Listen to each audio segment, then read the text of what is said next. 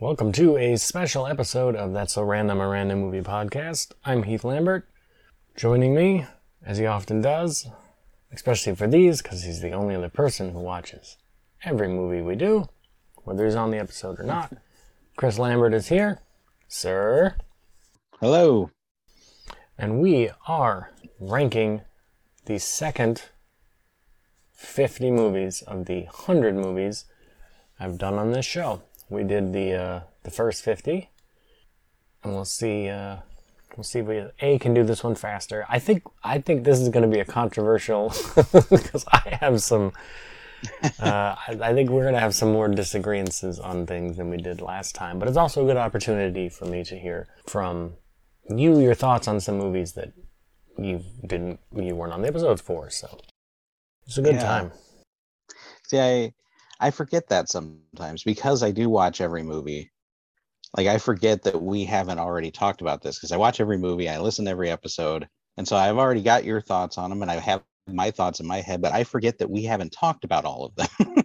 A lot of them we haven't. So, uh, and just like last time when we ranked the first 50, we will be doing these in the manner I stole from Matt Gourley, where we'll start at the bottom at number 50, work our way up to number one. We won't stop to talk about a movie until we have both named it in our list, and then we will do that. And I will. I have a pen handy. Where to go to keep track of what has been mentioned because we missed one last time and it scared me. So let's not do that again. because yeah. And I do want to say uh, before we get before we get into it, I just listened back to the first forty some episodes of this show, which I have not done since they came out. In large part due to episodes one through thirty-five were before I had actual recording equipment or knew how to edit or even tried to edit, and so I was terrified of how terrible they all sound. Really, only three of them sound like abysmally bad. None of them sound great, but there's only three that are like, and they're all ones with you on them. Sorry to say, but I was trying to put together a, list in my head of like what are the top five just like episodes if I were to say not the movies necessarily, but the episodes. Like if someone if there's a new listener and I wanted to say like these are the highlights. I don't know if you have thoughts on that off the top of your head. I can tell you for sure my number one episode still episode 41, seven days away. you, me, and Shannon firing on all cylinders. That episode is just funny, man. It's funny. It's the funniest episode for one of the worst movies, which so that kind of makes I would sense. agree. I would agree, and yeah, for for a few reasons. A because because it was such a bad movie. B because uh, the three of us siblings being together that automatically makes it one of my favorites, and and C probably because I mean it's the only episode we've done live together face to face, and I think true. that helps with the energy. You know. It's just just listening back to it, even though I knew like there's there's some we make some good jokes in there. I was laughing listening to it, so and I don't laugh at myself very often. So yeah, so that would be my number one. I think my number two would probably be Keep the Change, just because it's that was a really special episode for a number of reasons, uh, as is the uh, the reason I jump for kind of the same reasons. Yeah, that was a great episode. And I think Scales Mermaids Are Real was a very funny episode, and so was The Boy Who Cried Werewolf. And the numbers I don't know off the top of my head, but so I think those are like the three funniest episodes, Yeah. and then like the two like best episodes. So maybe people will agree. Yeah, I, I really did. I really did love the the bit you worked into uh the girl who cried werewolf or the boy who cried werewolf. That's the thing. My called. what what makes I- that episode sing for me is my preposterous dedication to a stupid, stupid bit, but I don't back off of it, and it pays. I feel like it pays off. Like it's funny at first, and then it stops being funny for a while, and then it comes back around to being really, really funny again. Agreed. All right, let's get into it. Yeah, I think especially once we get to the top ten, I think we're gonna have some not arguments, but we're we're gonna. Yeah, I think we're gonna have some disagreements. Yeah, once Well, yeah, again, bef- before we get into it, I will say that like my top 10 was really difficult. My bottom 15 or 20 were really difficult because we had a lot of bad movies this time. That's the thing. Compared And the not second, don't, that we didn't. the second fifty compared to the first fifty, we have kind of higher highs and lower lows. Like there were so many times in that first fifty that we're like, "Well, this is the worst movie ever," oh, sweet, sweet summer children we were because there are so many worse movies in this 50. But there's also a number of better. I mean, there were there were a couple great films in that first 50, but man, there's some real good ones in here. So we'll we'll see how it uh, how it goes. Let's get started. My number 50 and 50 and 49 were a real toss up, and we can talk about them when we talk about them. My number 50 is Joker's Poltergeist. That's my pick okay. for the worst of this 50. Okay. All right. Well, uh, my my number 50 is going to be Bigfoot Bigfoot versus the Illuminati. Fair. Fair. Okay. My number 49 is Circus of the Dead. Okay. And my 49 was Baby Geniuses, whatever the subtitle was. I don't even uh, remember. The Treasures of Egypt, I believe. Sure. yeah, we already have some interesting differences. Uh, my number 48 is Beware of Angels. Okay, there we are matching up. I have that as 48 as well. All right, well, let's talk about Beware of Angels then. We don't we talked about it on the episodes. We don't have to say too much, but as far as why it's low, but maybe not the lowest, it's just uh, it's not it's absolute nonsense posing as a documentary, as a true crime documentary, and it's that's not fair trickery, and it's absolute hogwash from top to bottom. like yeah, I mean, you just basically said it all. I mean, it's yeah, not so bad that it is the worst thing we watched, but man, is it up there. But it's for me, it's easier to ignore hogwash than my bottom two. Like it's less offensive to me than than the two I have yeah. below that. So all right, so that's Beware of Angels. Uh, my number forty-seven is Bigfoot versus the Illuminati. So we can talk about that. That was your number what? Fifty? that was your worst. That was that was fifty. Yeah, I get that. Yeah. I, for me, it's had, 47 just yeah. maybe because it's such a, you kind of have to see it to believe it because it's unlike anything you've ever thought you would see, you know? So it's almost, I don't recommend it, but of this bottom like five, that's the one I would maybe say people maybe should watch just because it's, it's impossible to describe. yeah. I, I, guess I just put it as my absolute bottom because because so so little effort was put into it and yet somehow it is out there to find i mean and i when i say so little effort i mean because taking into account that there are uh, essentially a, a series of these and they're all basically the same 50 or 60 percent same footage just with new voiceovers so they didn't. They not only didn't put any effort into this movie, they didn't put any effort into any of the movies. Yeah. And then on top of it, it is just horribly ridiculous. Yeah, but it's it, it is a sight to see anyway compared to some of the other ones. So maybe that got a bump from me for that. Uh, my number forty six is Baby Geniuses. Okay, at forty six, I had uh, I had only one way.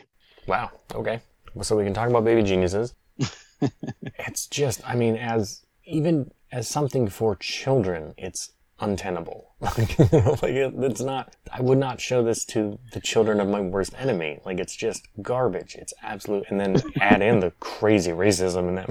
like, it's literally, it's insane. Yeah. So then as an adult trying to watch it, understanding, like, I'm not the target audience for this, but who is? The dumbest of children, you know? So, no and thanks. I realize that that by the by the time this movie came out, Jon Voight's at a point in his career where he doesn't really have anyone standing around him going, "No, oh John, no, no, no, no, no." He's just kind of he's fielding his own phone calls and. but, wow. Yeah, I mean that, that's a man who is who has gone off his rocker, and the early warning signs are very very present in Baby Geniuses and the Treasures of Egypt or whatever the hell it's called.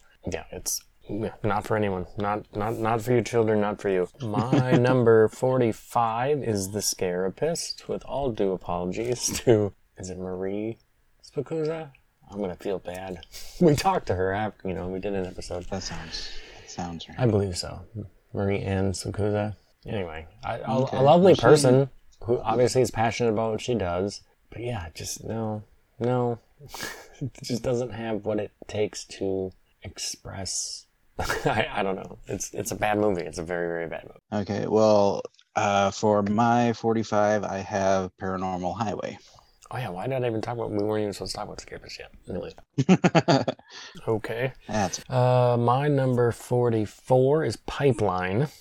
okay. And 44 is where I have Circus of the Dead. Wow, that's so high. yeah, for me, I- it's only not number 50 because it at least looks like a movie. It's equally disgusting trash for trash people, just like Joker's Poltergeist is, but at least it looks like a film, which Joker's Poltergeist does not. Joker's Poltergeist looks like someone's home movie and is also made by someone who's a trash person with trash beliefs and he's putting it on the screen, whereas I think Circus of the Dead probably isn't. Like the guy who made Circus of the Dead is probably not some wackadoo Trump guy, you know? He just wants to be Rob Zombie and can't. you know? So yeah. Wait, now that I think hate about that did, movie. did we stop? Did we stop and talk about Joker's Poltergeist when I when we got to my 47? Was that your 47? I guess we didn't. Well, we can talk Yeah, about. I mean, we're talking, kind of talking about it right now. With that and Circus of the Dead, because they are to me the very, like I said, they were a toss-up between the two of which is worse. I think, yeah, just on so many fundamental levels, Joker's Poltergeist is worse. But God, God I hated Circus of Dead. It's just such, just, mm, just degenerate trash. like, Yeah. yuck. You have thoughts on those? Because yeah, you weren't on those episodes. Lucky duck. Uh, yeah. I, well, I mean, I guess you watched I- them anyway, so you I, that lucky. think we, I think we we might have. Uh, I think we might have talked about Joker Joker's Poltergeist just in our own conversation off camera. Probably. Because yeah, it's so horrible. And yeah, I like I say, my whole top ten or bottom ten was just moving puzzle pieces around, trying desperately to figure out what was worse than what, because they're all so bad. So yeah, this might I might have to admit it probably deserves to be a little further down. But oh, No, Yeah, no judgment. I'm not shaming you. Put stuff where you want to put such it. such representable reprehensible garbage. But, but yeah. No, that's fine. I mean, yeah, I, And, I agree. the, I agree with you in the sense that it, it is more of a movie than, let's say, Baby Geniuses is, or Bigfoot versus the Illuminati. but those don't. They're just wrong-headed in, in a different way. Like I, I don't know. They didn't like those are offensively bad and have offensive things in them, but just not to the degree of like like gleefully so that Circus of the Dead was. So that was maybe the difference for me. I gotcha. Yeah. And that was your 44, right?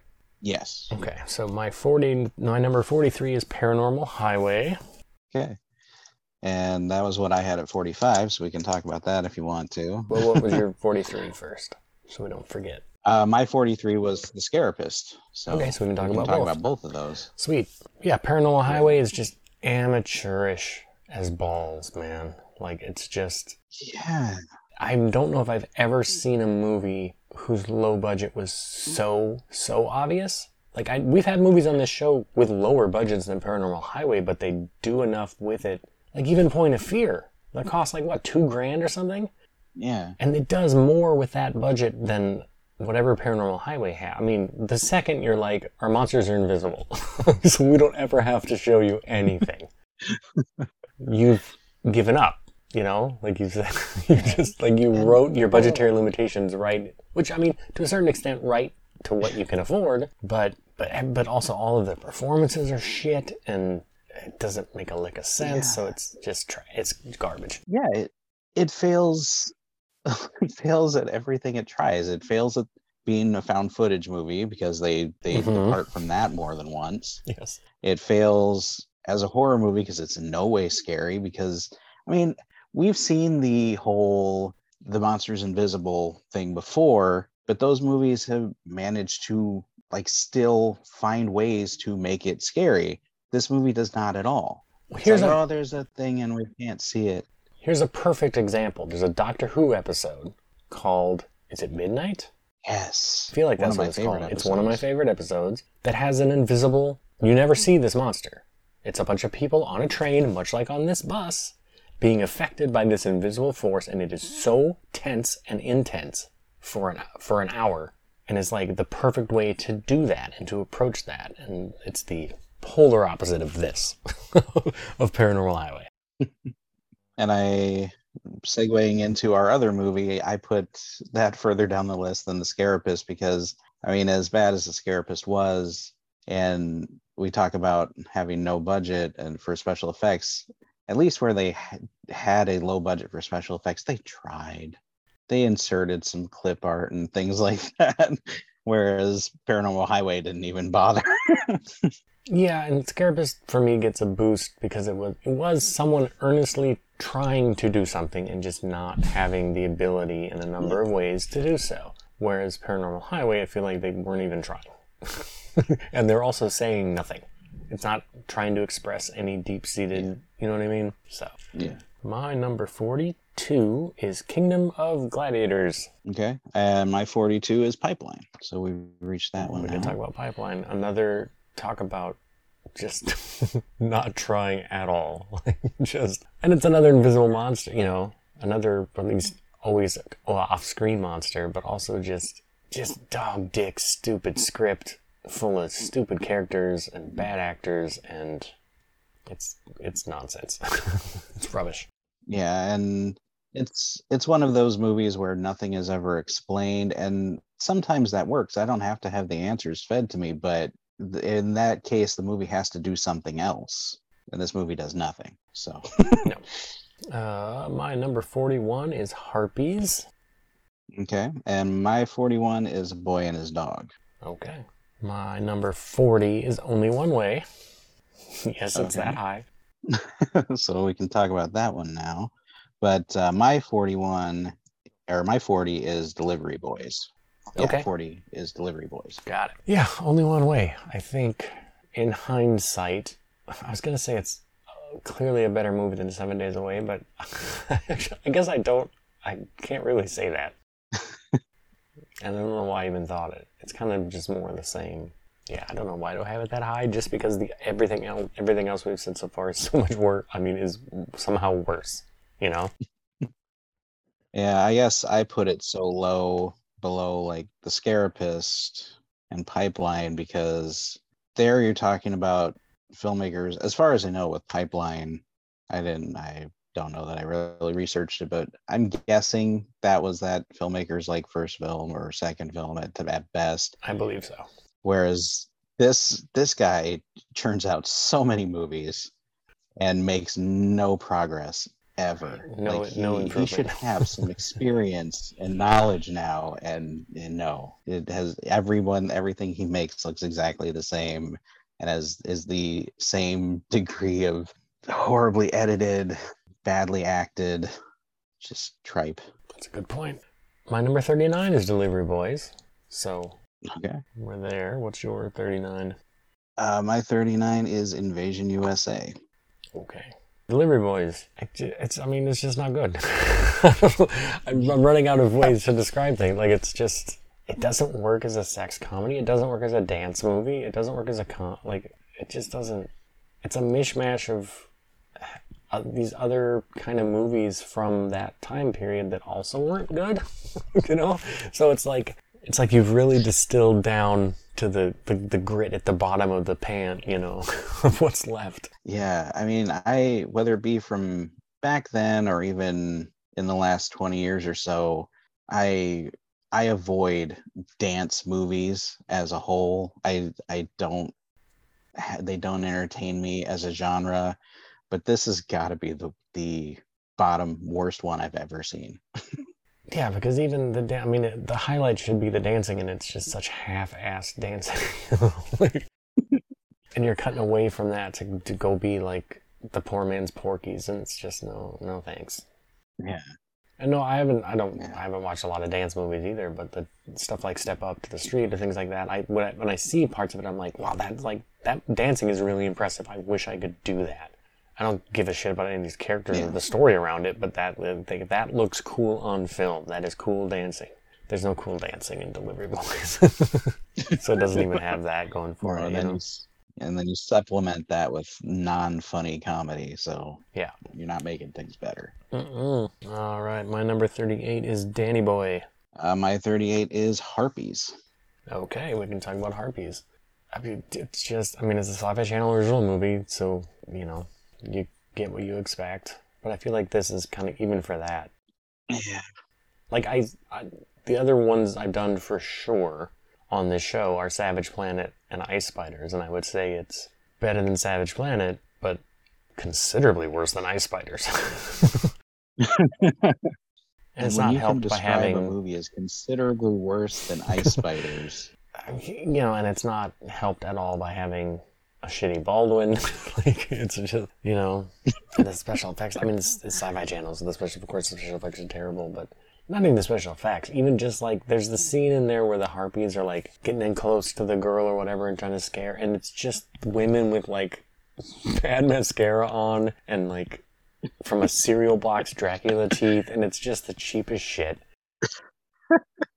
And the Stephen Baldwin character is like crazy, like with the guns he has, like in his locker at work, and like it's just, it's not. I, I don't feel any. I'm not rooting for that guy. Like, there's nothing. Yeah, mm, it's pretty bottom I of the barrel. I, I don't believe for a second that that man knew how to build a trebuchet or even knew the word trebuchet. Absolutely not. We'd be lucky if he knew the word catapult. Uh, number thirty-seven for me is when I find the ocean. okay, and my 37 is Klinger. Oh boy, yeah, we're gonna fight. All right, it's gonna be a while before we talk about that. I can tell you that right now. Uh, it's gonna be a long, long while. Okay. I feel like I expressed on that episode that I liked that movie more than I probably should. My number thirty-six is The Death Merchant. Okay, and my 36 is Kingdom of Gladiators. Okay, that's another. I don't think it was a Sci-Fi Channel movie, but boy, it could have been and should have but been it certainly because it looks like one. yeah, it's so cheap and the plot is so dumb and the acting is all so so bad. And even like Yeah, I, at the very least, Kingdom of Gladiators give me like some cool fight scenes that'll bump you up some notches. But even like the fight choreography and everything is just bad and dumb. it's not good.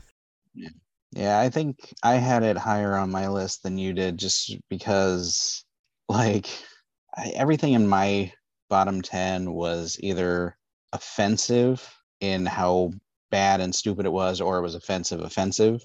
And this one was, I, it was just bad in that, like, I really had to think about this movie when I made this list. I was like, Right.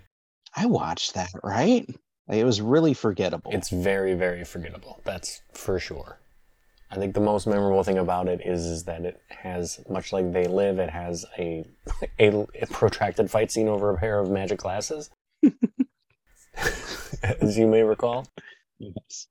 Yes, I do now that you say that.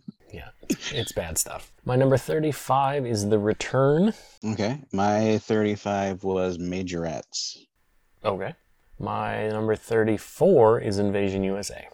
Okay. So we can talk about that. My 34 is The Sand. Okay. Yeah, Invasion USA. I mean, big dumb action movie, but at least it's a movie. you know, it came out in theaters. Yeah.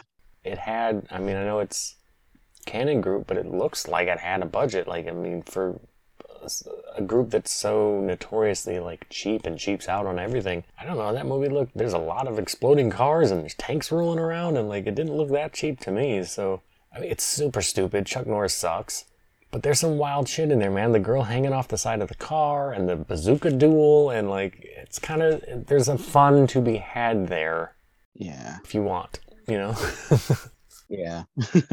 it wasn't definitely wasn't bad enough to crack my bottom 10, but yeah, it, it's I mean, it just proved what I've always thought about Chuck Norris and that it's that I mean, watching this movie, he doesn't have a ton of dialogue. And when he does speak, you can kind of see why.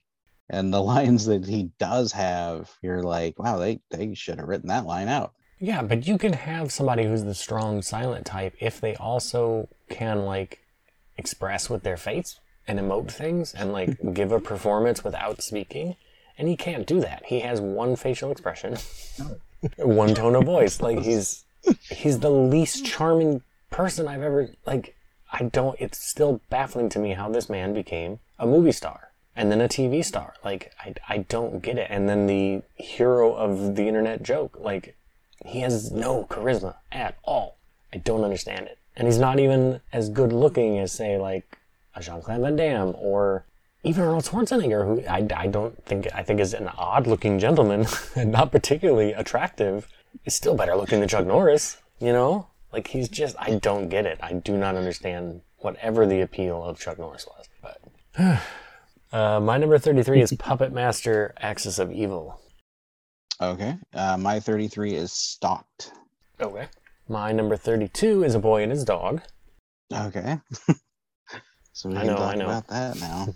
And my my 32 is Death Merchant, so we can talk about that one as well. Okay, let's do, let's get A Boy and His Dog out of his way. Out A Boy and His Dog out of the way. yeah, that's another one that's that's pretty reprehensible in its story and its whatever. But unlike, say, Circus of the Dead or Joker's Poltergeist, again, it's at least a movie that came out in theaters, has recognizable people in it who got, well, probably not suckered into it. They were at a, you know, early enough in their career that it was just, you know. And there's something there. If you stripped out all the crazy rape shit, you have like three, like a quarter of a Mad Max movie in there. So there's something there, but it's so bogged down with all of the just disgusting treatment of women in that movie. Yeah, So that's why it's not higher for me, I suppose. That and that for me is why I think I have it so much further down the list is because that whatever there could have been in that story is covered up Yeah. by all that garbage. If I mean, like you say, there could have been a good movie somewhere buried in there, or at least an entertaining and oh, that's kind of a cool idea movie. But yeah, when your when your hero is like, oh man, those guys beat me to raping that girl, I'm like, And that's the hero I of your can't, I movie. can't, Yeah. I can't, yeah, I cannot Yeah. root for him. I No, I, can't I understand. care about what he wants. So yeah, It's also really dull. yeah, It's like dull and slow. I and then there's a mystery, and then there's a surprise robot guy. So it's not. I mean, yeah, it's not. I'm not saying it's good. It's not even, you know, at my halfway point. No, I I did actually fall asleep and have to. I woke up the next morning. I had to like run it back so I could finish watching it. It happens to me all the time.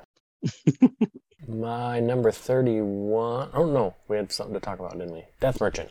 Oh yeah, yes, Death Merchant is just some cobbled, Yeah. some cobbled together shit, man. You talk about. I mean, we make fun of the editing in those Christian movies. The uh, what's what's his name?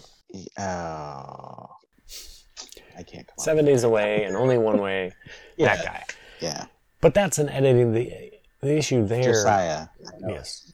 The issue there is David that Warren. there's just too much editing. Like it's edits every eight seconds. But Death Merchant is edited like I mean it just it feels like they dropped the film reel when they were changing it, moving it over to a different platter, and like it exploded and they had to like put it back because there's literally scenes that take place like three days later that are clearly from the same scene we saw before. it's so bananas.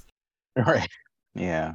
And and yeah, the the whole starting the movie at the end and then Yeah. jumping back and then getting of getting back around to the end eventually thing like we said i think we said on the episode it can work when done well but this was not done well and so it's just okay i've already seen this scene It's supposed to be an action movie, but there's no real action. There's no mystery to it. You know, like they tell you up front everything that's, you know, yeah and it's just, yeah, it's not good. I don't know. I'm, I'm having trouble being very descriptive on these, some of these. My number 31 is the driftless area. okay oh yeah yeah we've got a big difference on that one but uh my my 31 is too close to home Okay. My number 30 is stalked. okay well, so we can talk about that i've had that a couple back And what's your 30? oh oh yeah my my 30 is double impact Okay, so stalked. Yeah, you had it a bit lower than me. I don't know, it's like serviceable. There's nothing about it that jumps out as like, oh, that's so terrible. Or it's so, you know. But there's also nothing about it that's like, oh, that was really great. There's not a single moment where you're like, oh, that was cool. It's kind of just a movie No. that's there. you know? But there's nothing but there's nothing Yeah, about it that and- bangs you over the head with like, oh, that's pathetic. You know? yeah that's why it's it's pretty toward the middle for me because it's like like happened last time when we made the first 50 some of the stuff in the middle is just a minutia of Yeah. uh, okay, this was a little bit better. This was a little bit worse. Had a hard time deciding exactly what was better than what. But Yeah, this is I'm reading off my third or fourth draft of this list because I did move a lot of stuff around. Because yeah, the stuff in the middle is very kind of give or you know take it or leave it. mhm. My number twenty nine is the Majorettes. okay. And I had that a while back, so we can talk about that. And mine is The Return, which you pre- previously listed. So I we sure talk did. about that. We kind of did swapsies there. I had Return way lower than you, and you had Majorettes way lower than me. we can do the Return first since it was mentioned first. It's just it's so it's so wacky in like an unexplainable way that doesn't it doesn't really make any sense. But it does have like Yeah. recognizable people in it, you know. Yeah. But it's like, but it's clearly a TV movie. Turn is just so not in my head. Like I remember little, yeah, that's I remember little bits and pieces, like the, the weird lightsaber, like all of the day drinking. Yeah, and that one just that was one for me that again just kind of fell into the minutia in the middle because I, I like you said I had a hard time remembering most of it. Yeah, I it was just kind of there. Yeah, it's just a movie that exists. oh, the Majorettes we need to talk about. Yeah, I had that quite a bit higher than you, and I think it's because yeah, it's not good, but and you know, and I can absolutely see why it's a forgotten slasher of the '80s. But I feel like it's worth watching just because it takes so many hard right turns that you did not see coming, and kind of stops being a slasher movie for the last third and becomes like a, a Chuck Norris movie for a hot second. Like it's it's such a weird mix of stuff that it kind of makes it a little more fun than it should be, maybe for me anyway. Yeah. that's Yeah, it. You I have, no, mean, you have no thoughts on the Majorettes? Uh, not really, and that's I think that's kind of kind of my problem with it was again it, I I remember most of it. It's not like it's one that I had a hard time remembering, but it still felt really kind of forgettable to me. It didn't make a whole lot of an impression, which is I think why it's a little further down the list. It didn't connect with me, I guess. All right, my number twenty-eight is Wicked Little Things.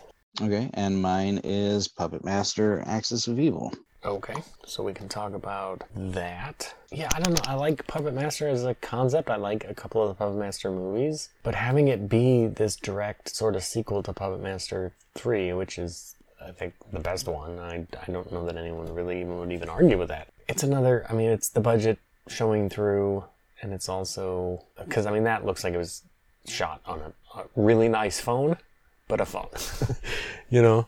Like it does not look like a movie. It looks like a video, you know, like a YouTube video or something. So the cheapness is there, not nearly enough kills. The kills we get aren't very good, and it just feels like it's retreading. Like it's we're not seeing anything we haven't seen better in a, in different in earlier Puppet Master movies. You know, like oh, a guy fell down, and now Leech Lady's gonna puke a leech into his mouth. Like I've seen that eight times, but in other movies, you know, but like shot better. so eh. Yeah, and I, I I do agree with you on that. I just I guess I had a little higher on my list just because it just kind of falls into the well, it's a Puppet Master movie type of thing, so it's kind of middle ground for me. But yeah, it, it's definitely not one of the better ones. No, but it's also not the worst one. I can tell you that. No. it's better than some of the other I've ones. And I'm not even counting the ones that are just like clip shows, because there's two of those. I'm not even counting that one. Yeah, there's worse ones, but yeah. My number 27 is Banshee Chapter. Okay, and my 27 is Danny Boy. Wow, that is way, way higher than I had it. All right, Danny Boy. Wow, what did you like about Danny Boy? It wasn't necessarily like uh, I bear uh, bear in mind we're not even to the middle yet. We're not even That's at true. 25 yet. So, but so it's it's not something I necessarily liked, but it, there was nothing in it that made me go, "Oh, this is a bad movie." It was just kind of it was a movie. You know, I watched it. It was fine. You know, I I'm not ever gonna watch it again, but it was there was nothing that jumped out at me as just like, "Wow, this movie sucks." Yeah, I mean, I wouldn't. Yeah, I wouldn't even go so far necessarily to say that it sucks. It's just, I think even for movies of that time period, it's not representative. I feel like it's probably, even for then, it's pretty subpar. you know what I mean? I think even probably at the time people watched it were like, well, alright. I could have watched Rin Tin Tin instead of this shit. You know? And it's just really, it's another one that's dull and yeah, I don't know, it just it didn't do anything for me really. Uh, my number 26 is Nobody's Baby. Okay, and my 26 is When I Find the Ocean. Also, yeah, we've got like 11, 11 apart. The last two have been exactly 11 apart from each other. That's interesting. yeah, okay, so you like that a bit more than I did.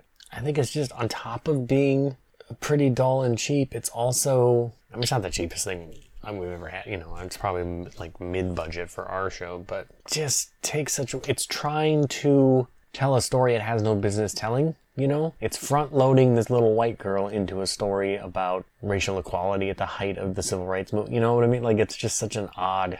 I don't know. It did did not do it for me. yeah, I can I can see your point there. For me, again, this was just another middle of the pack. You know, I watched it. It was neither good nor bad. I just watched it. Movie. But I feel it's also pretty forgettable. Like I think because this is still fairly fresh in my mind. I'm betting if you ask me two years from now, what is when I when I find the ocean, I will draw a complete blank. You know, and I'll have to really yeah. think hard about what is what is that sentence you just said because this this bears no resemblance to anything I know. My number twenty five is the Empty Man. Uh, my twenty five is Wicked Little Things. Okay, that's not that far apart. I had it at twenty eight. Yeah, just a real yeah. mid. Like it's not. There's nothing about it that's terrible. But there's also nothing about it that's great. It's just a real. I feel like there's probably 85 horror movies exactly like it, and other than having Chloe Grace Moretz in it, you know, yeah, there's nothing about it that jumps out yeah. as like, oh, this is like special in any way. It just feels so run of the mill mid-budget horror movie, you know. Yeah, it's it's definitely one of those ones that you know if I saw it listed on Netflix or something, I'd put it in my, you know, 31 days of horror for October because I'd never seen it and watch it and go, oh, okay, I'm, I'm, I don't think I'll watch that again, but I watched it. I, and I remember being sad because when I found out that you were watching this, I was like, oh, I have that movie. I remember liking that movie. And then I went to my shelf and I didn't have it. And I started watching it on streaming. I was like, oh no, I'm thinking of the children. This is not that movie. no, the name is not even close. All right, then my number 24 is Russkies. Uh, my 24 is The Empty Man. So we were real close wow, on that. we were real close on that. Yeah, talk about middle of the pack, man. Because, again, man, for a movie that starts so, so strong, the first half hour of that movie is so fucking dope. And then just and then the next hour and a half is just like the worst episode of Law and Order you've ever seen. It's just a guy walking around asking people questions, all to get to a twist that doesn't make any goddamn sense anyway. And it's all just.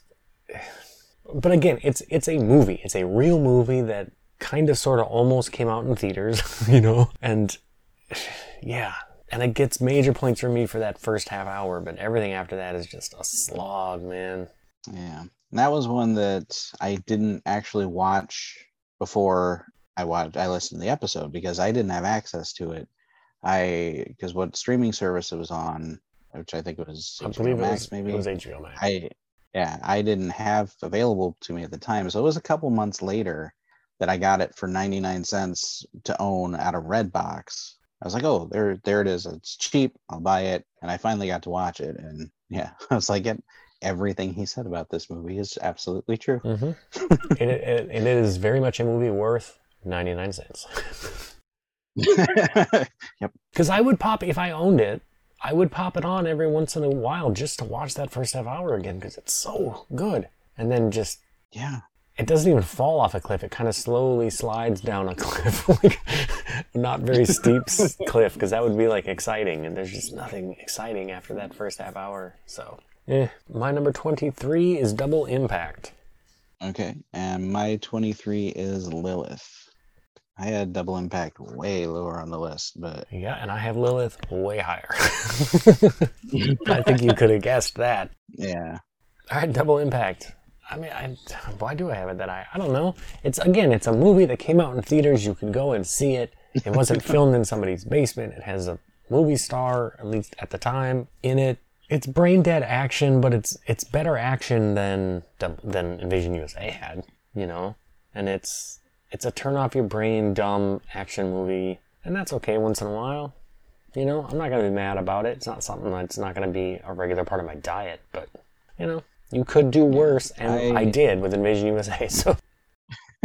yeah, I, he's definitely done worse movies. The one that pops to mind for me is uh, Knockoff.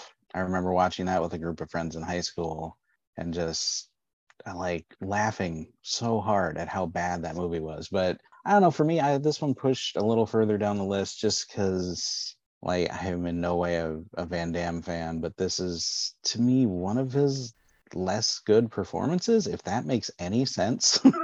and to have him play two characters is definitely straining his talent. And like he he had a hard time settling on accents for either character. It's true. It seemed like, and I, I don't know. It's just it felt like one of his worst, not worst, but worst movies to me. That's fair. My number twenty-two is Too Close to Home. Okay, well, we get to talk about a couple of movies now because my 22 is The Driftless Area. Okay. Yeah, some big differences here. All right, Too Close to Home.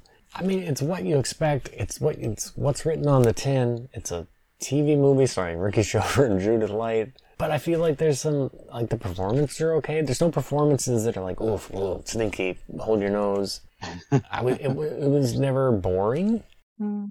Yeah, I don't know. I mean, it probably could be lower on my list, but I, know, I guess I found it more interesting. Like their dynamic, as creepy and fucking weird as it is, it was like I don't know. That's more that was more interesting to me to pay attention to than a lot of stuff going on in all these other movies we've already named. So that's where I'm at on that. Yeah, I guess that, that's that's true.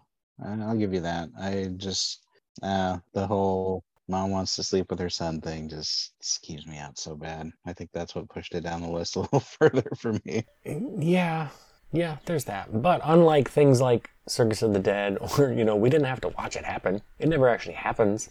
Right. You know? True. it's, you know, so I give it points for that, maybe? I don't know.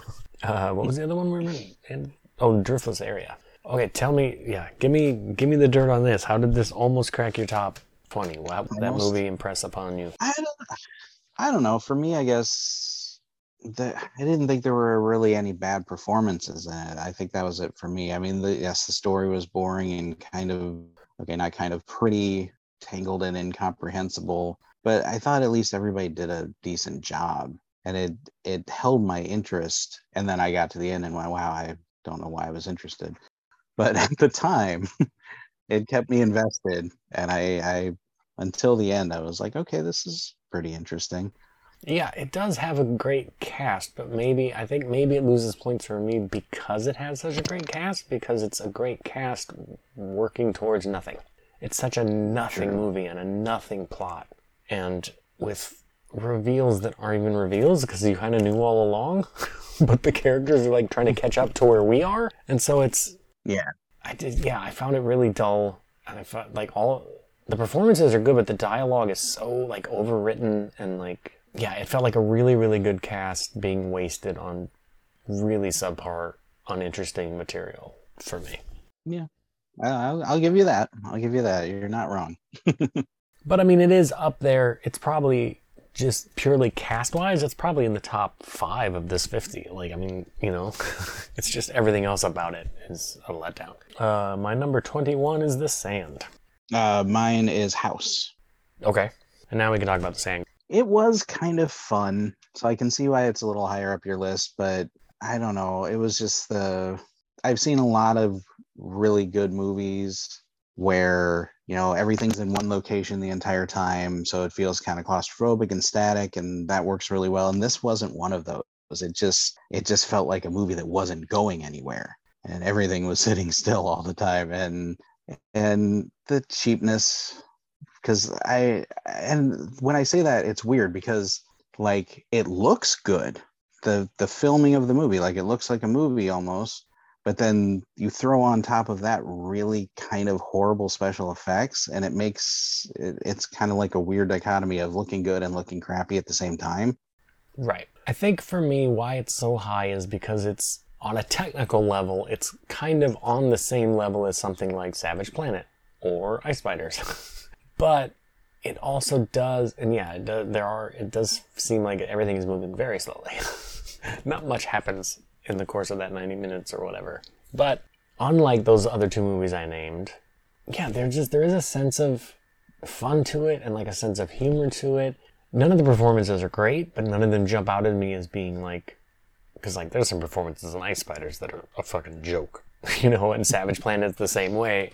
And those movies also were shooting for way more and missing by further, whereas The Sand was it is pretty contained. Contained. It's not trying to overreach other than special effects. It's not trying to do too much, and so it's able to get a lot closer to what it was aiming at, I guess, for me. And I just, I don't know, I just had a, I had a fun time with it. Like I went into it thinking, oh, here we go, it's another going to be another Savage Planet or another Pipeline, where you know, and it wasn't. It was so much, so much better than Pipeline or a oh, comparable oh, kind of movie. Yeah. So, oh, I wound up having a surprisingly good time with it. I mean, it probably should not be that high on my list, but just entertainment value wise, I got more out of that than I did on you know other things we've named so far. So yeah, everything's subjective, right?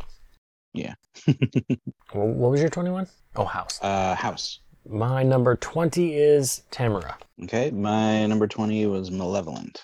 Okay, so we're in the top twenty now. We're getting to yeah, we're getting into the wow. How do I? These are all kind of good. How do I put them up against each other. my number 19 yeah. is House. Okay. And my 19 was Nobody's Baby. Okay. A bit higher than I had it. We can talk about House first. I it's I think it's again, it's a movie that came out in theaters. It's something that very much haunted our childhood as far as the VHX cover, the VHS cover, you know.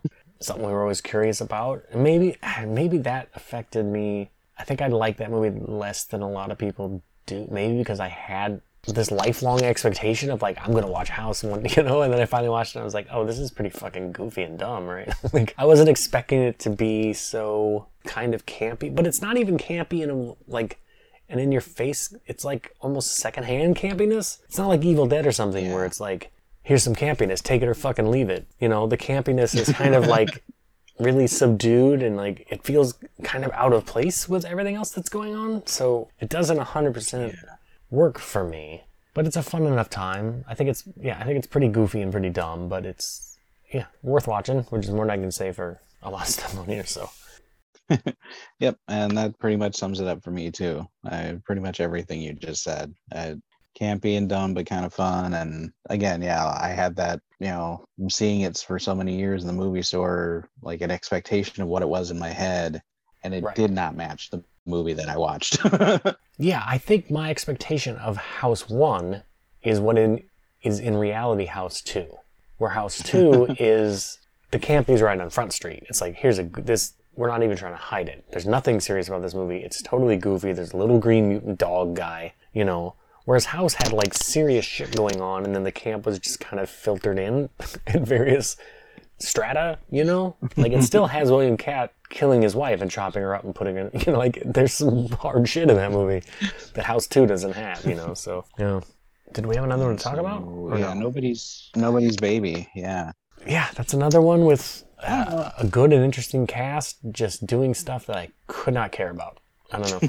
I don't know. I I had it a little higher on my list just because I I it, it, was fun. I felt it was a fun movie, especially especially Gary Oldman's performance. He kind of you know buoyed it up a little bit for me. It was like we say, nothing nothing great, but I, I felt it was fun enough.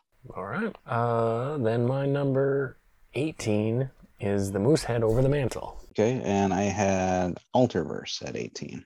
Wow, that's my number seventeen. So giddy up. What's your 17? My 17 is Russkies. Okay, a bit higher than me. Alterverse. I think I said all I need to say on that episode. I mean, I want to hear your thoughts too, but it's a movie that, for its, but like I said, the budget doesn't really show through because it's so contained. It's just these two actors. I thought their performances were both really good, and it's such an int- once you get past that dumb as dick setup, the concept itself is very cool. But man, it takes some. It would probably be higher on my list if you didn't. If it didn't take such work to get past that dumb raw vegan diet shit at the beginning. Like that's it's yeah. so ridiculous. But yeah, I think it. I think it is so high on my list because of what you said. It's I. They do. They do very well with very little, and I mean, there's, I mean, the special effect that they do wedge in there doesn't really stand up, but it doesn't really matter because it's only for a, a moment, yeah. and and the performances, you know, let you get past that. Like I said in that episode, and, I feel like her, especially, even though it's the same actress, just with different colored hair, wearing different clothes, she feels like a completely different character, the other version of her. Yes. And it worked for me in a big way. So I think the performances are actually really good. So then I had Russkies a little higher on my list than you. Yes, explain that. Which is just because, I, I mean, not much to explain. It was just I felt like it was a fun movie. I mean, yeah, it did have a couple little problematic things being the 80s. Sure. But they they do kind of work through those within the context of the story at least a little bit. And uh and I I don't know. I I feel like if I had seen it when it came out, I probably would have really enjoyed it as a kid. Yeah, I can see that. I guess for me, it's in the same vein as something like The Goonies or Flight of the Navigator, or, you know, it's that time period sort of. This is a movie for kids, but kind of also for grown ups, and just not nearly as interesting a dilemma as those have. And I don't even. Goonies isn't a movie that I love the way that some people do, but that's. Just like the conceit of this movie wasn't terribly or should have been more interesting than it was as presented in the movie. Like, oh, there's a Russian soldier washed up, and these kids are hiding. Like, and it just, yeah, I don't know. I don't know. I don't know what I'm trying to say. but I still had it in the top half, so it wasn't, you know, I didn't hate it or anything. It just, yeah, didn't blow me away. My number 16 is Malevolent. Okay, and my 16 is The Last Exorcism. Okay. So my number 15 is Wolf Creek. And my 15 is Banshee Chapter. Okay.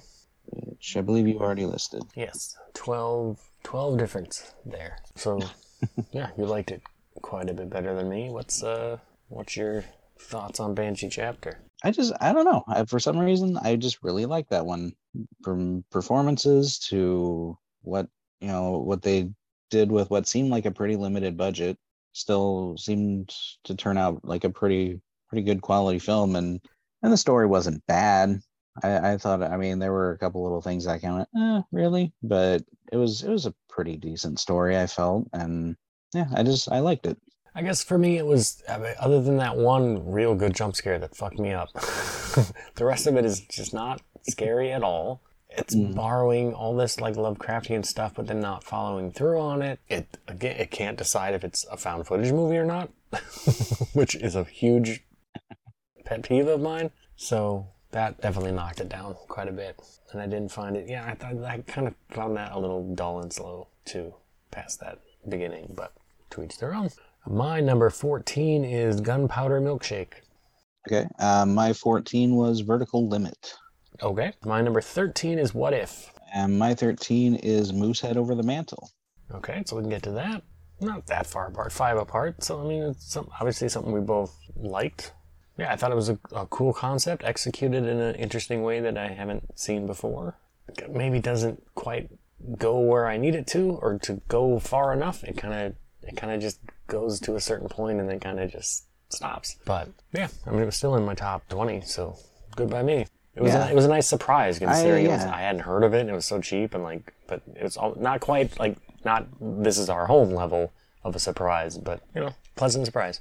Yeah, I I definitely I liked the approach. It was definitely something I'd never seen before, like you said, and it's uh, I, again I do have a respect for when you you see that they do a lot with very little. I know I've said that a lot, but this one is a really good example of that because true. I mean, there's no real special effects to speak of, but they're not really needed. They get the point across with just like some some makeup and gore effects, and those are pretty decently done when they're needed. And everything else is just atmosphere and and subtle storytelling. It's it's got that really good. You know, we're not going to come out and tell you everything. We're just going to show you. Right. And it was it was done really well, I thought. That's all true. Then my number 12 is Yellow Brick Road. Okay. And my 12 is Gunpowder Milkshake. Okay. Again, top 15 for both of us. So not too bad. It's it's a slick movie. You know, looks like it cost a bit. Great cast. Yeah. I guess for me, maybe it, the action wasn't quite as actiony as I would like. I guess I was ex- Expecting it to be a little more kind of hyperkinetic, not not like John Wick necessarily, or you know, but just I don't know. The action felt a bit subdued, all things considered. But yeah, great cast, fun enough, just not didn't quite get to where it felt like it could. Yeah, I yeah, it was a fun time. It was it was very very pretty to look at, and not just because of the cast, but and there I mean there were a couple of you know action wise kind of dumb things, but the what my brain kept comparing it to was, and I don't know if you ever even saw it, but uh, Shoot 'Em Up. Strangely enough, another Paul Giamatti movie. Yeah, but it, it kind of it felt like it was doing a lot of what Shoot Up was doing, but not being so stupid. Yeah, it's definitely better than better than Shoot 'Em Up. That's for sure. yeah, but just like the the very tongue in cheek comedic kind of action, but without being you know ridiculously stupid about it. A little a little side tangent real quick. I finally watched the other day. I finally watched that uh, Hardcore Henry. Have you seen that thing? Oh you yeah, see that that, that totally first person like first person shooter movie? It's dumb yeah. as shit, but I applaud. Like, there's a lot of that first person view, and it's also supposed to be like one long take, and a lot of that stuff is really effective. It's also like the most insanely violent movie I've ever seen in my life. like, it is so crazy violent. It's not. It's not good. It's not a good movie necessarily, but I don't know. I had a fun time with it. Anyway. I, just, I don't know why that made me think of it. It's but. one of those ones that I would definitely I would tell people to watch it because you should see it once just to to get that experience of seeing a fully first person movie. But once is enough. oh, yeah. Yeah, I'll never watch it again. But uh, yeah, it was interesting to see. then my number 11 is Vertical Limit. Okay, and that gives us a pair of movies to talk about because my 11 is Tamara. Okay, a bit higher than I had it. Yeah, Vertical Limit. Just, I mean, you were on the episode. We, you know. Yeah dumb, fun action movie, better action movie than the other action movies on this list.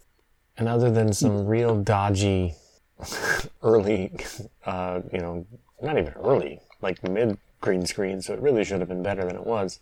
But other than that, yeah, a fun, fun time. I don't know. Yeah, same here. I, like I said, that's one that I owned for a while. I do remember probably liking it better the first time I saw it than this time, but sure. I still did it's enjoyable and it's uh I mean, again, it's a decent cast with pretty decent performances. If you probably one of Chris O'Donnell's better performances, I guess.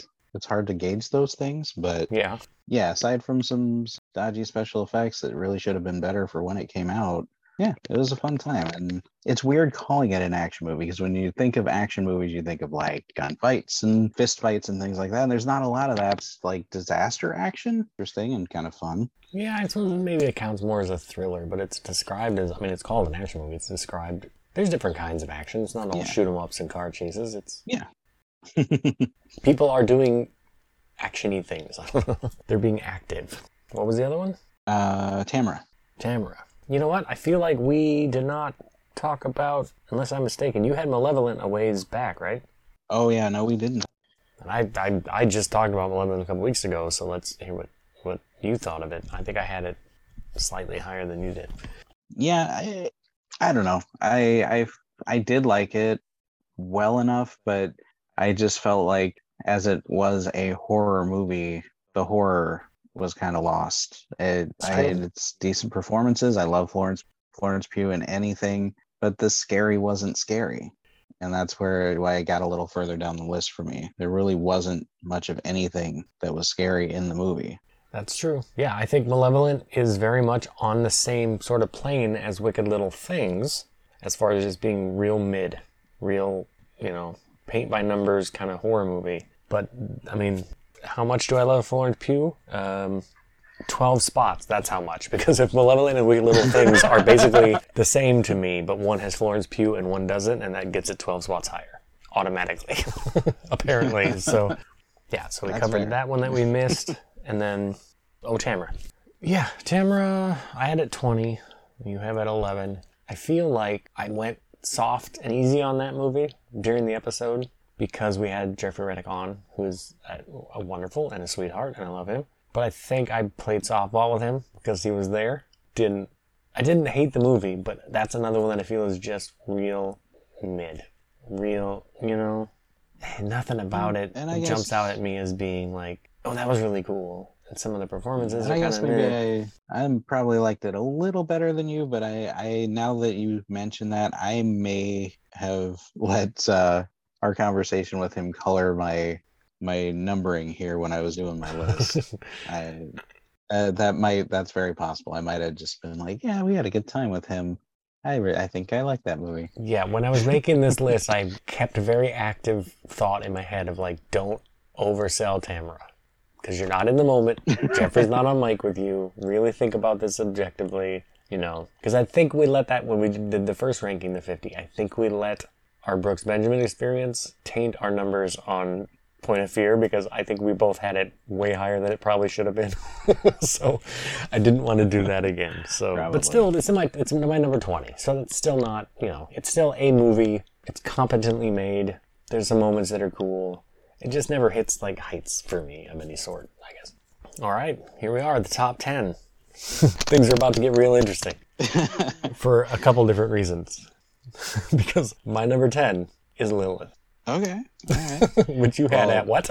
I, I had at 23. okay, that's I not too crazy. The next one's gonna I be don't remember. The next one's gonna be crazy for you. It's still in the it's still in the top half, but uh but my number 10 is Yellow Brick Road. Okay. Well, let's while we're here, let's talk about Lilith. Why is it my number ten? How did it crack my top ten? It's just a movie that I had because we talk about something being low budget but not feeling like it. That was it for me. I thought the performances were fun. I thought the script was fun. I just had so much fun with that movie that I was not expecting. Like looking at the poster art for it and going, "Oh shit, here we go." And then coming out of it going, I had a real good time with that. you know? I don't know. It just struck it struck some kind of chord in me that I liked that movie maybe more than it deserves. I don't know. But yeah, I don't know. Well, I mean, honestly, looking over my list, it it probably should have been higher on mine, especially I mean, I did you don't have to did enjoy it apologize to me. There's no judgment. No, no. I no, I'm I'm giving it some serious thought here and I I definitely did like it more than Malevolent and I did like it more than uh say House. Honestly, I had more fun with it than House. So, yeah, it probably should be higher on my list now that I'm looking at it. Cuz yeah, like you say, dis- despite despite its budgetary limits, it was it was a fun watch. I, I enjoyed it quite a lot. Especially the the actress playing Lilith. I was very impressed by her. I, I thought she did a great job. Yeah, she's a lot of fun. And I'll yeah, I'll take a give me a goth redhead walking around any day of the week. You have my attention. Oh, Yellow Brick Road was the next one to talk about, which I had at 12, and you had at 10. Yeah, not not too different. no. Yeah, I think uh, that's another one, and it's it happens a lot on this show, and it's going to happen again here in the next couple minutes. A really enjoyable movie that just trips at the finish line, you know. And this one doesn't trip quite as hard as some other ones do, but it's still a man, just disappointing. Like it feels like it's building to something and building to something, and there's so much cool and interesting stuff going on. There's great performances going on.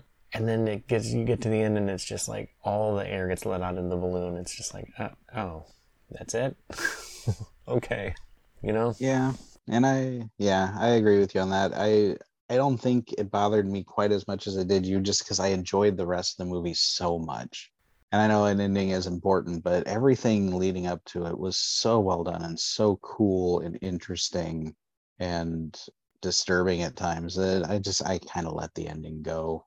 Yeah, I, I, agree with you there. That's why it's still. I mean, it's still my number twelve. So it's not like you know. I, st- I still really really enjoyed it, but it definitely would be higher if it had a better ending for sure. All right, sir, are you ready for especially this? given the Oh, fact that I had never I had never heard of it. It was kind of another one of those uh not to that level, but like this is our home. I just the fact that I had this movie had never or been on my radar and then I watched it. or sold to keep is another one. Yeah. Yeah, exactly. I had heard of it. I'd seen it kicking around my, you know, you might like this on Amazon, you know, because you like this other thing. This this would probably be up your alley, and I always just kind of ignored it. But I'm glad I I'm glad I got to it because I, I did enjoy it quite a lot. Here's where shit gets real, sir.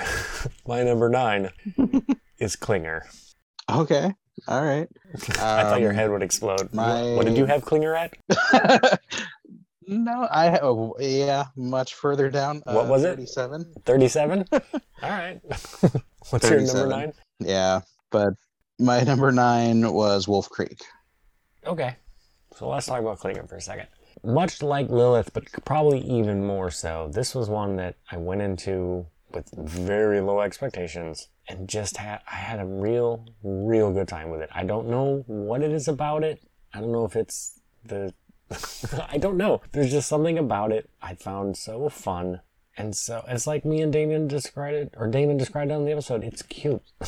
How many horror movies do you get that are cute? It's just like, I don't know. I just, I don't even know how to describe it. maybe I'm crazy having it that high in my top 10. But that, that, uh, of this 50, that was the, not, it's not as good as This Is Our Home or Soul to Keep. But this was the, Lilith 2 also to an extent. But Klinger to me was the surprise of this 50, where it was like I went into it just expecting hot trash from looking at the poster and stuff, and really being blown away by what a good time I had with it. So, no, I don't know. Give me me, your 37. it might have just it might have just been again it was one of those ones that didn't it didn't stick with me for whatever reason i had a hard time remembering the details of it and i might have been tired that night i don't know but i just i, I have trouble even conjuring images from it you don't remember like i Fern, Fern? i like i remember what it was about you don't remember the Fern, Fern, Fern Oh, song? now I do. now I do. yeah, now I do. Man, no, I had completely forgotten about that. All right. Well, that's yeah, I don't know why. There's also just- there's also little moments in didn't- there like the ghost girl with no legs who has to like crawl around on her hands and like I don't know. There's just it, it, it it's goofy and silly and stupid, but in a in a way that just strikes some kind of chord in me that I just yeah I really really enjoyed it. Okay. And that's that. What was your number nine? Oh, Wolf Creek. Uh, Wolf Creek. Yeah, which I had at 15. So not too much difference. No. Yeah, it's it's a it's a solid movie. It's well made. I think I prefer it to Wolf Creek 2 for those who listened to that episode of uh, Midwest Movie Maniacs. But it is, but it also is very. I'm not a big torture porn guy, and that's that's what it devolves into. Yeah. And it sets the stage for. Maybe it's a retroactive thing, but looking at Wolf Creek 2, like in Wolf Creek 1, he's this sadistic sort of killer, and then Wolf Creek 2, he's like the hero of that movie. We're supposed to look at him and go, wow, that guy is fucking awesome. Which, no. No, no, no. He's a degenerate piece of shit. Like, and so maybe like backwards thinking is affected. Looking at that one is affected. Like, oh, this is where that seed was planted.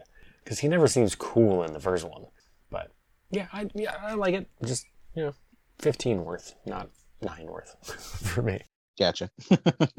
I think for me, what probably put it up a little higher was just quality. I mean, it was a it was a solidly made movie. Mhm. That's true. It was definitely, like you say, something that you would watch in the theater, and and I mean, there were no bad performances. There was nothing really cheesy about it. So it was just it was solid. I felt That's fair. My number eight is The Last Exorcism. okay. I did have that a bit lower. My number eight would be What If.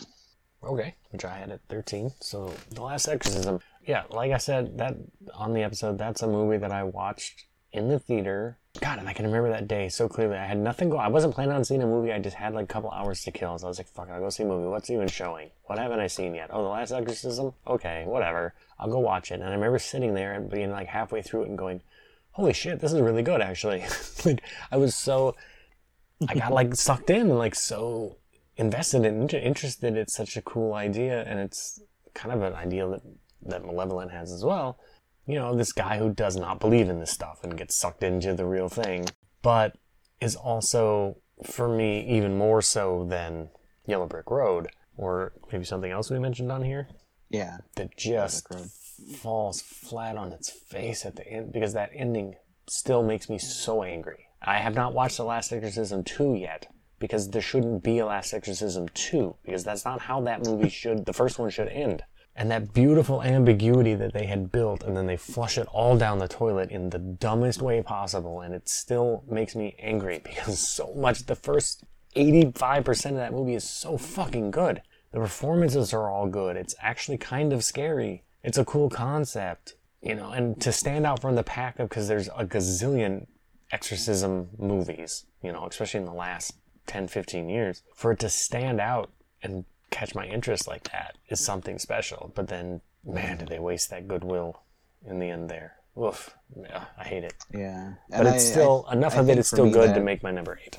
I think for me, unlike I, we're kind of swapping here with with the Yellow Brick Road. For me, the reason mine is down so far at 16 is is because of the ending. It was enough with that movie to to make me go, ah, God. Whereas with Yellow Brick Road, it was just kind of okay. Well, that ending kind of sucked, but this one, yeah, the ending just so ruined it for me. But still managed to make it into my top 20 because it, the rest of it is really good. All right. Oh, what if? Which I yeah, yours eight, mine thirteen. Yeah, it's it's a serviceable romantic comedy with a really good cast and also some very odd story decisions. you know, it's okay. It's okay for me. I think it's higher on my list just because it was really, really charming. I don't, I don't know if that should be enough, but it. No, charm I goes a long way. The whole movie just very charming. Yeah, No, I get it because that's the- how I feel about the two two main actors. that's how I feel about Klinger. It was char- it charmed me, so I get it. Gotcha. Yeah, it's funny because what if it is a charming movie that seems like it's actively trying to not be charming? Well, no, it seems like it's trying to be charming, but also trying hard not to. Like it's almost trying to be like anti-charming. I don't know. It's hard to explain, but it's it's all right. It's interesting. My number seven is "Be My Cat." Okay, and my seven is Stepford Wives, Okay. Then my number six is Thor. and my six is Be My Cat. Okay, so pretty close. Yeah, that was actually. You know what? I take it back. I said that the big surprise for me was Klinger, and that's true. But Be My Cat is the real. That's the this is our home of this season, so to speak, of this fifty. That yes, Yeah, Uh, that's exactly what I was gonna say. yeah, because that is a movie that I had no expectations for. I was like, what is this weird thing? The po- the box, the poster art is weird. It's this guy rambling into the camera, and it winds up becoming such a. For me, I think it's a critical entry in what is a dying genre, which is the the found footage. You know, we have other found footage movies on this list that botch it so completely. And Be My Cat is just weird enough and buoyed by kind of on kind of a truly tremendous performance, really. That yeah, it's a really really pleasant surprise. Not a pleasant movie, but a very pleasant surprise how fucking good and effective that movie is.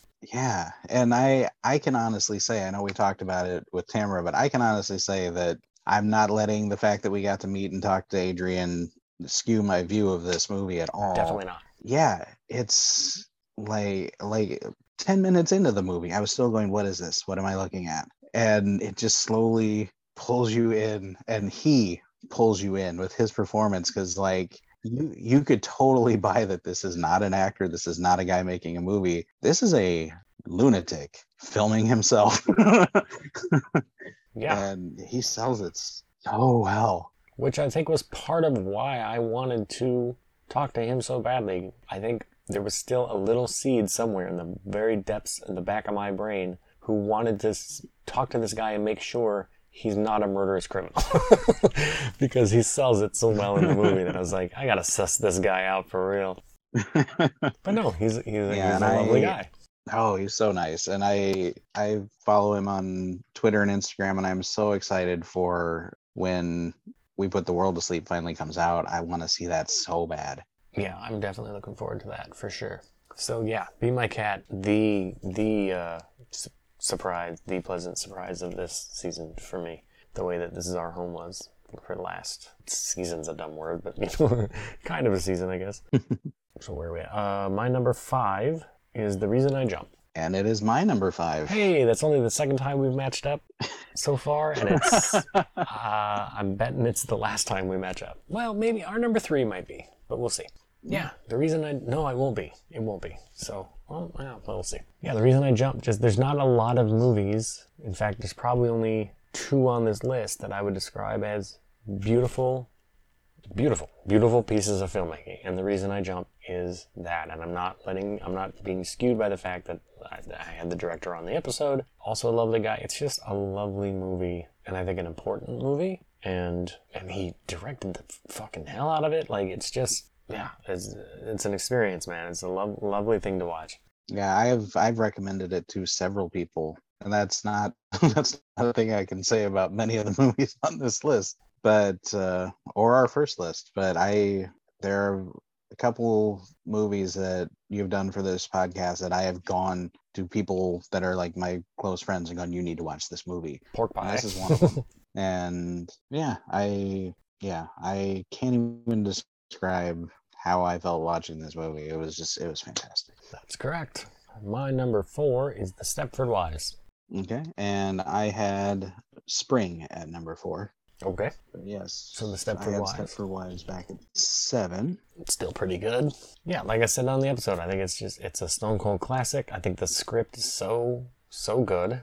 All the dialogue is good, and it's maybe it feels I don't know to some people maybe it feels dated or like oh I've seen this before, but no you have you've seen things that are ripping this off maybe, but you know it's just such Right. a it's so I don't know. I just think it's really good. The, the script is so so strong in that movie, and the, the atmosphere is effective, and the that slow sort of churning under the surface of like everything seems okay. Oh, maybe not. Oh no. Oh no. Oh no. Oh no. You know, as it slowly devolves into what it devolves. You know, that slow creep up on you, and it's just. I think it's. I think it's so so good. Yeah, I I loved it. I I went into it not expecting to love it as much as I wound up because I a I had two things working against it. The first being I had just like a couple years ago for the first time seen Rosemary's Baby, which was always touted as this, you know, this huge classic and everybody loves it. And I didn't I didn't see what everybody raves about it for. I didn't think it was that great. It was it was all right, but I didn't think it was that great. And this was always kind of in that same category, one that I always heard of and everybody loved. And I was like, oh, it's going to be another Rosemary's Baby.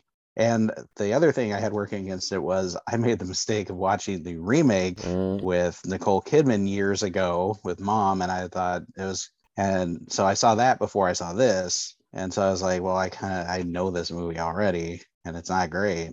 And so I was, yes, I was very pleasantly surprised watching this movie at just how good it was. I was not expecting it. And yeah, that, that was, a, again, another great example of a movie that did not need to be remade, especially that badly. yeah, or if you do, I could see remaking the Stepford Wives, but boy, did they go the wrong way with it. Like that movie is disgraceful, a disgrace to this the original. You know, it's, uh, wrong-headedness. My number three is Spring. Okay, my number three, and this is probably just the fanboy in me coming out as always, but it was Thor. Sure. Well, then we can talk about Spring. I mean, like I said in the episode, I think it's just beautiful. I think it's beautifully written. It's beautifully shot. It's beautifully acted. It's full of beautiful people. It's a beautiful movie. I'm a sucker for doomed romance, or just even just romance in general. Like, and just and I mean, and Benson and Moorhead had made a movie before that, but what a fucking calling card Spring is, man! Like, just of like just kicking the door down and saying, "We've arrived. We've brought you a movie, and you're, you know, we're gonna make some more." Like, just Yeah, everything about that there's nothing about that movie that i'm like eh, and I just every frame of it is just captivating to me and i love it so much yeah, I fully agree. I and this was one that was it was very. I mean, even with only you know three, four entries to go, I had a very hard time not putting it higher. It was it was so good, and I I had just a couple of weeks ago seen uh, The Endless for the first time, another one of their films. So I knew I I was in for something really good, but I still was surprised by yeah, like you said, how beautiful this movie is and how it's and it's not in any way action packed, but it's never boring. Mm. It, the story completely, and especially the performances, keep your attention all, at all times. The the two leads are so charming and so good together, and nobody ever overacts. Nobody ever is is boring with their performance. They're just right in that sweet spot where where a great movie should be. absolutely yeah i like pretty much all of benson moorhead stuff but i think spring is still their best and it's not even really close i mean i like the endless a lot i like resolution synchronic eh, that one i mean it was fine I but i didn't love it but yeah spring is still I think that they're gonna have a tough time topping that one. I feel like, but I hope they do. They have something coming out soon called "Something in the Dirt" that I'm very much looking forward to because they are always them and Mike Flanagan are the, the the directors currently that I'm like, oh, they have something new coming out. Shoot it into my eyeballs with a high high velocity, whatever. Like I want it. So yes, spring, great. And then Thor, which I had at six.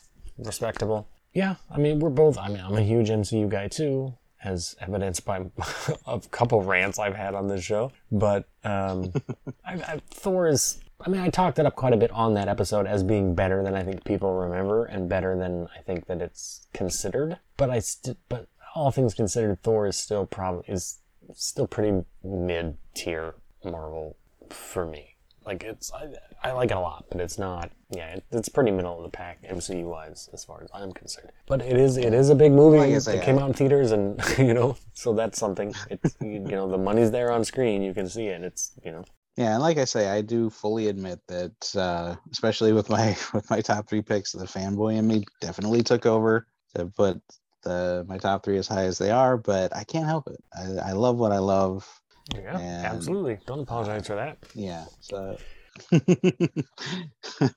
Which is why I mean we just did we just got done basically uh, recording our episode on the Crow, which was fanboying all over the place and un- unapologetically so. And the Crow is my number two film. Hard to believe, I know. I know, I know. Okay, well then yeah. Here we go, flip flop. I know that our one and two are just flip flop, so yeah, just like last I time. Just go ahead and tell you my two. My two is Lord of the Rings. Yes, and Lord of the Rings is the Ring. my number one. We we gushed all over the Crow on that episode. You can go listen to it. It is it is my favorite movie, but it cannot compare on a technical level, on a vi- on a visual level. no matter how big a piece of my heart it holds, the Lord of the Rings, Fellowship of the Ring, is a fucking masterpiece every frame. You know what I mean? Like there's it's kind of a flawless film that is so huge and so kind of perfect and unbelievable that it is as good as it is. Because The Lord of the Rings is kind of like Watchmen or all these other things that are like, that's unfilmable. You'll never be able to get that and make and crack it and get it right. And goddamn, they did. You know, like that movie. I remember I don't remember if you were there or not. I know I was with mom and dad. I watched it in Mitchell because we were there visiting for Christmas. And I remember coming out of the theater into the cold air and turning to someone, it was either dad or you, and saying, I've probably seen a better movie than that, but I couldn't tell you what it is. Coming out of the theater from I, seeing I, that movie. Yep, I believe that was me. Maybe not an opinion I still hold, but it is certainly of these 50, I think it is the best made. I think it's the most overall entertaining. Yeah, I think it's just, I think it is literally a masterpiece of cinema in a way that, as much as I love The Crow, as much as I love Spring, well, Spring is maybe closer to being a masterpiece than The Crow is. The Crow is not a masterpiece. I love The Crow very much. But yeah, it's not perfect. It's not a masterpiece. It's not flawless in the way that I feel like Lord of the Rings is. So your turn. I, I, yeah, one and two were a very, very tough decision for me, and me too and you know I, I don't even i don't even know that it was a decision. I i had the conversation with myself the argument with myself. I was like do not just stick the crow in your number one spot okay? Think about it. Really give the other ones that you know are so good a chance. And i just couldn't do it. I i, I failed. My i just my love for it is just so much that i just i couldn't. I had to put it in my number one spot. I get it. I but get yes it. lord of the rings I have so much love and fondness, and even like you were just talking about nostalgia for it. For the first time I saw it, the the spectacle and the beauty of it. Yeah, I watched it so many times since then. I can't even really can't really say it's not one of those ones like The Crow that I can talk along with because it's it's just it's too much. It's right. but uh but man, it's it's so good. Yeah.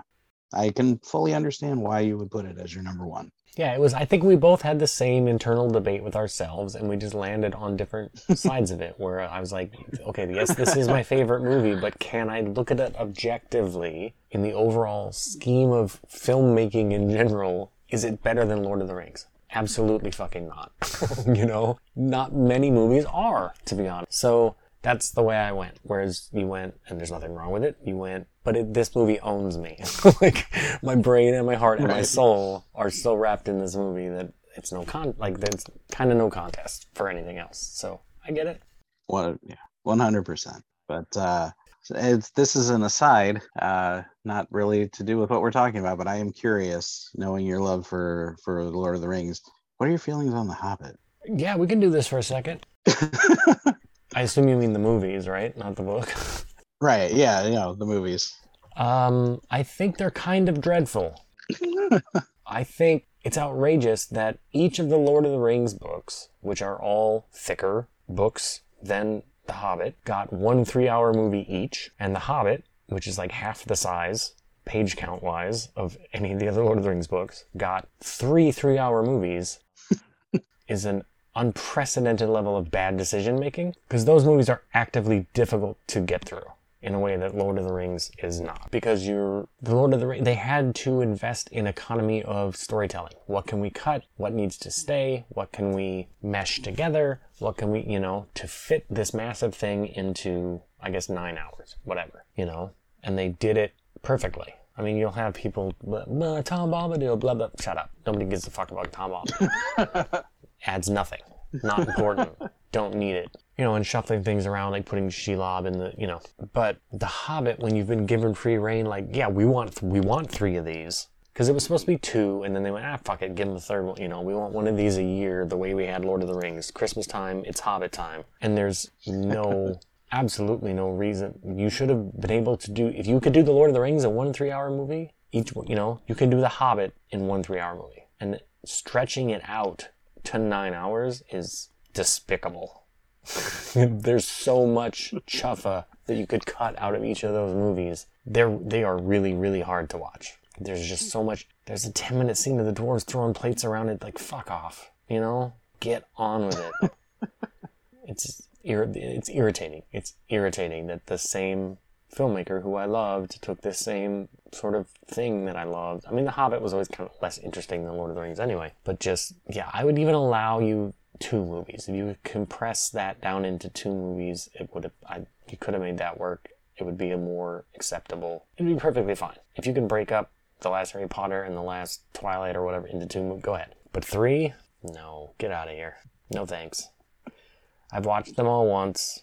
I have the first one on Blu-ray for some reason. I don't know why. Maybe Carrie had it. I did. I certainly didn't buy it. But is it something I'm ever going to sit down and watch? Because like Lord of the Rings, I'll watch. I'll watch that trilogy once a year. You know, and love it every time. Mm-hmm. Will I ever sit down and watch the Hobbit trilogy again? I don't think so. I really don't. I think I'm a one and done on the Hobbits for all the reasons I just said. Mostly the, the one reason, but yeah. I don't know. What are your thoughts on the Hobbit? Same.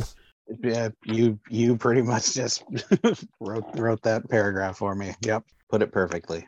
Yeah, it's just it's like Jeff Goldblum said. You you were so focused on or whatever. I'll misquote it, but whatever that you know you realized you could and didn't think about whether or not you should. yes, you can make The Hobbit yep. into three three hour long movies, but you should not. ah, and that will do it for our ranking the 50, the second 50. So we have now covered 100 movies, 100 episodes. So our champions are, well, we didn't agree either time because our, our number one and two were swapped last time too. It was Clue and It's a Wonderful Life, which is why it's going to make our next episode interesting. And we're going to have to kill some darlings. I wanted to do a top 100, but sitting and doing ranking all 100 like this and going through them like this would take forever, and we're not going to do it. But what I figured out, and I probably messed it up because I don't know sports shit. But again, stealing from Matt Gourley, uh, I think I have figured out a decent way to do all 100 episodes in a bracket, March Madness style, to determine who is of the, out of 100 movies, 100 episodes, who's the champ, who's the number one, and that's going to be interesting. It should, it should go much faster than this because we don't really, we're not going to discuss much really, unless we're really having a debate about something. But it's going to be, does this beat this? Yes. On, on you go. So watch for that. That will be the next episode before the episode 101, uh, which is the Munchies, or just Munchies, I guess it's called. Yikes. Yeah, so that one for me and for Chris on the second ranking, the 50. Thanks to everyone who's been here for whether you've been here for 10 episodes or all 100, or yeah, just thanks to everybody. We hit 100 and we're still going, and um, I appreciate all of you very much, and Chris as well, my my my right hand man. So say goodbye, everybody. Thank you. I love it. See everybody next week. Bye.